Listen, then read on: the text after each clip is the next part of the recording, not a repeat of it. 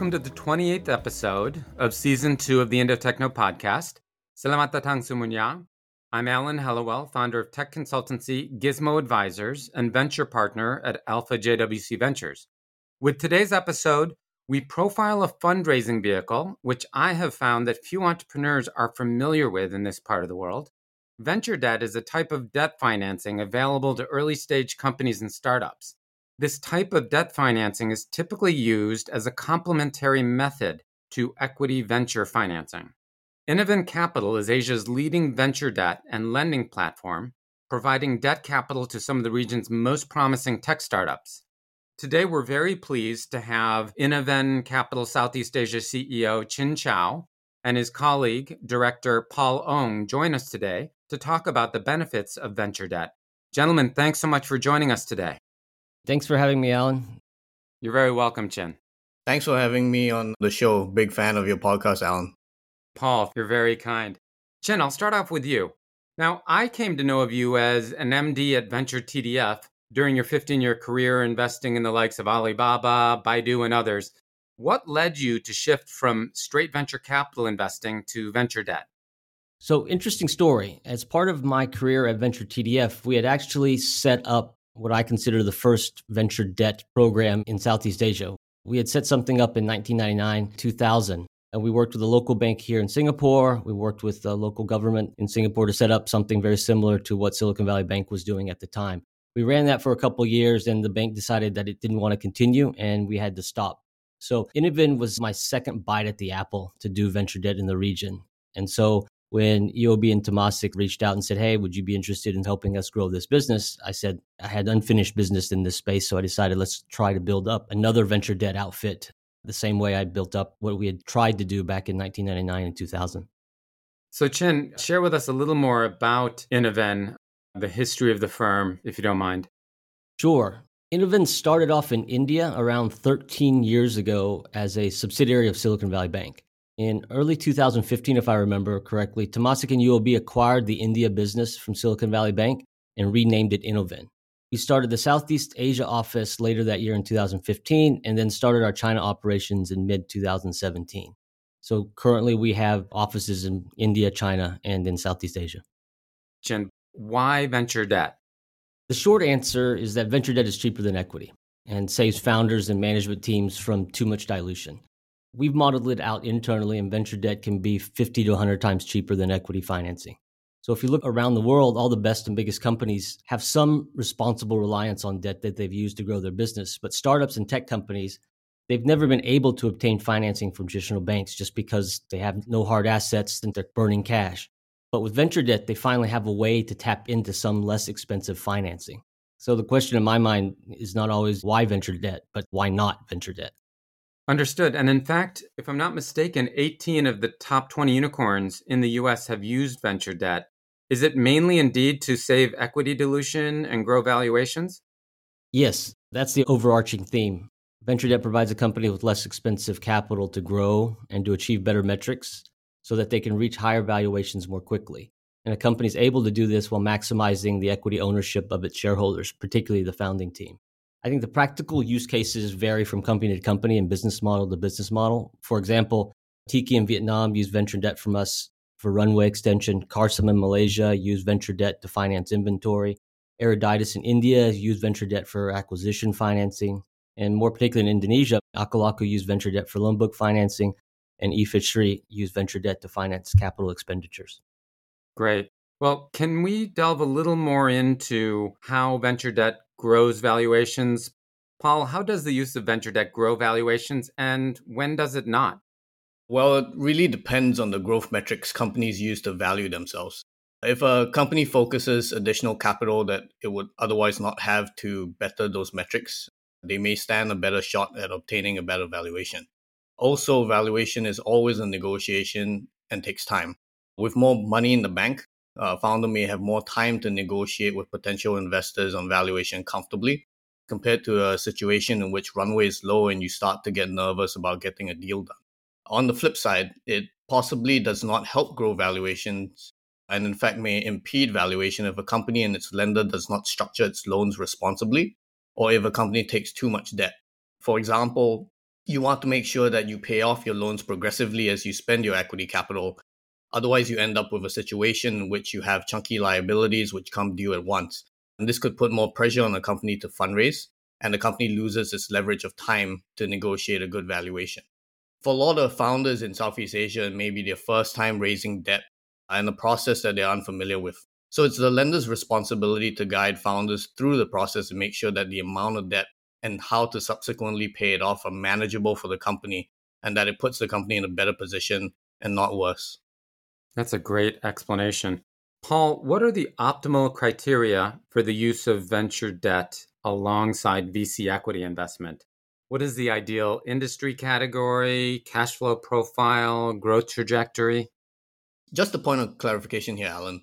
Whilst it is true that we typically provide venture debt close in time to an equity round, it's not a requirement for us that it must come together with an equity round. In fact, in probably over 80% of our deals, we have provided venture debt in between equity financing rounds. What typically happens is that a founder reaches out to us three, four months after a round is closed and says that business is growing better than expected uh, and that he or she needs additional capital to take advantage of opportunities that the company is seeing in the marketplace. The most critical criteria, in my opinion, is leverage. The amount of venture debt that is right for your company is a function of how much cash you have in the company and whether or not you have comfortable runway to use that debt wisely. Based on us doing venture debt deals for 15 years, we believe that the right level of debt for a high growth but still cash burning company is uh, typically 20% of its cash. You don't want to take too much and overload your company with too much liability and a prudent lender will want to ensure that they don't provide you too much at the same point in time. You don't have to land grab, be patient. There will always be more opportunities to obtain loans as your company grows. There isn't an ideal industry category for loans in general. We've seen it used for everything from e commerce to live streaming. But there are startup business models that lend itself more naturally to the use of debt, such as B2B companies with receivable cycles, B2C companies with inventory requirements or even brick and mortar store footprints that come to mind. Loans to pre revenue companies are also sometimes done, provided there's sufficient momentum and that founders are skillful and experienced enough to know how to manage that debt alongside its equity capital.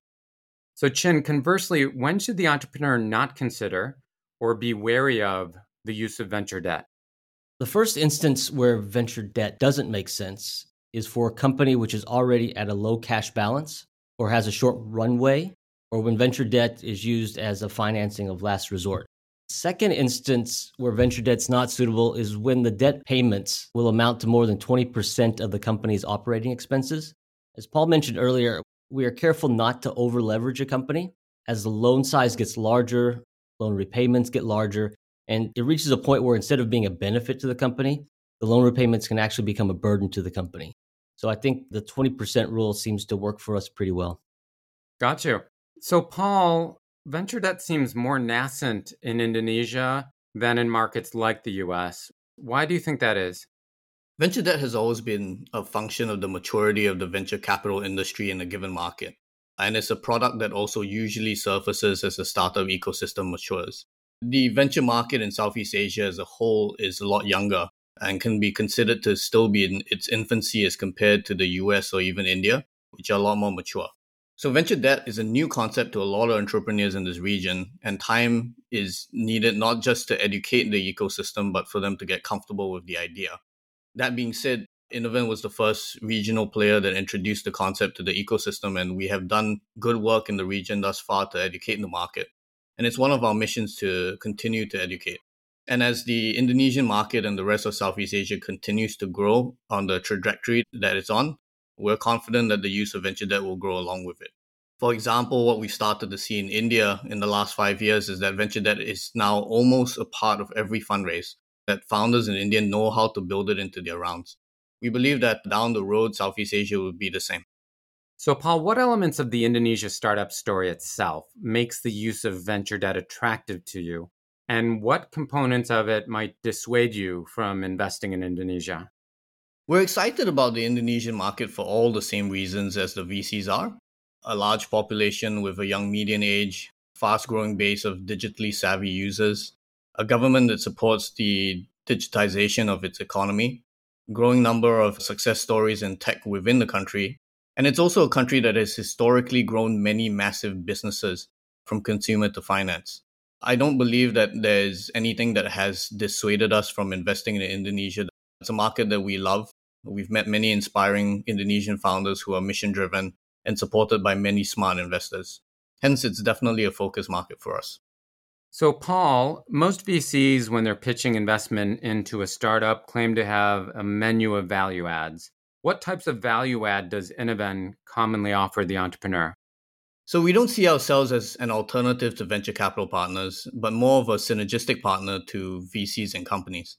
Hence, whilst we are capable of many of the value adds that VCs offer, we prefer to bring something different and complementary to the table. So, on top of the common things such as opening doors and introductions, we try and plug our portfolio companies into the ecosystems of our anchor LPs, Temasek Holdings and UOB Bank, to find other opportunities to work together to grow the business from potential future equity investments into a company to business partnerships with the bank.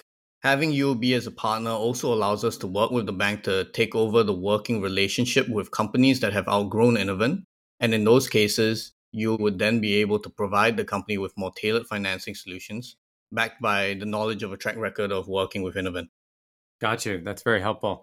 Now, Chin, how is diligence of a startup different for us than that of a VC investor? Does our focus differ at all relative to our VC peer? We understand that the fundraising process is tiring, and usually companies have raised a round of equity before looking at venture debt. And so the founders really want to get back to running the business. So, first and foremost, we try to minimize the time drain on the founding team. So, our process is typically shorter than a VC's due diligence process overall. As to what we specifically look at, we're looking at basically the same things that a VC would look at. And so the company doesn't typically have to create anything special for us. Whatever's in the data room from the last financing is usually good enough for us. Moreover, we take comfort in the fact that the VCs have already taken a close look at product market fit, market size, and competition. So our due diligence in these areas are lighter than the VCs. Where we probably differ is we probably take a more detailed look at the financials surrounding a company. We run various sensitivities to determine when the company may need to raise its next equity round. I think overall, the financial due diligence is just a little bit more intense, but otherwise, we're looking at basically the same things. Understood. Now, although we can't compare equity raising to debt raising on an apples to apples basis, we can say that equity dilutes founders' shareholding, while venture debt might involve an interest rate of 10% or so. How should the founder think about this comparison? I always tell founders that if the company is growing by more than 20% per year, why would you sell a lot of shares to someone if those shares are going to be worth so much more even next year? You should instead take venture debt and pay some interest at 10%, 15% even, rather than sell shares that you know are going to be worth much, much more. As noted earlier, we've modeled it out, and the cost of debt can be 50 to 100 times cheaper than the cost of equity for fast growing companies.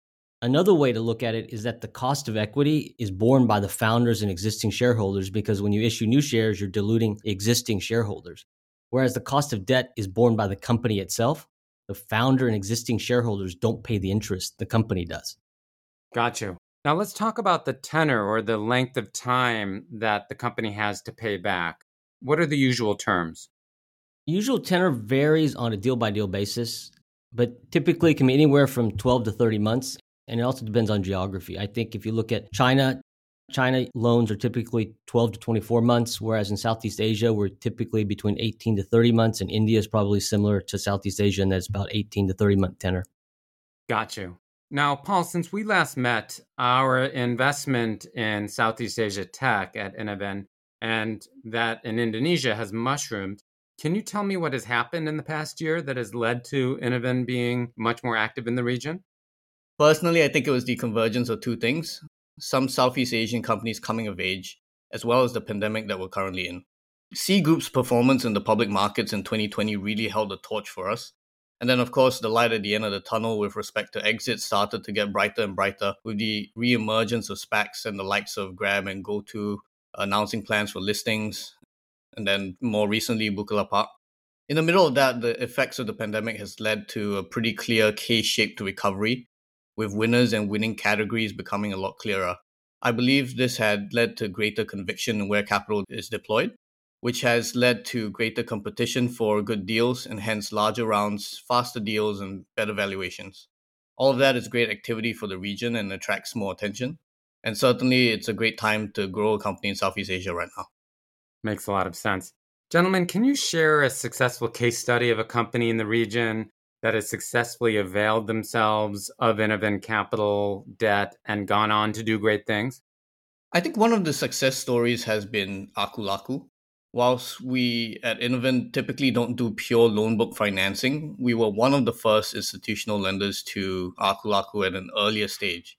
Now, that gave them additional capital to grow their numbers and the loan book, but also provided some momentum to open doors towards getting more institutional investors in for their loan book and help them grow to where they are today. The other company I'd like to mention is Carsome. We provided several venture debt facilities to Carsome, beginning with its Series A2 round back in 2017. I think you saw the recent news that Carsome has become Malaysia's newest billion dollar company. Carsome used venture debt to help finance its inventory. And also in this particular case, I always say Innoven served as a bridge between Carsome and traditional financiers such as banks. Carsome was able to build up a positive track record with Innoven, which they then used to secure additional facilities from traditional financiers such as banks. Now, Paul, how many transactions have we at Innoven done in Indonesia so far? So we've done more than 20 across various industries and across everything from seed stage to Series C.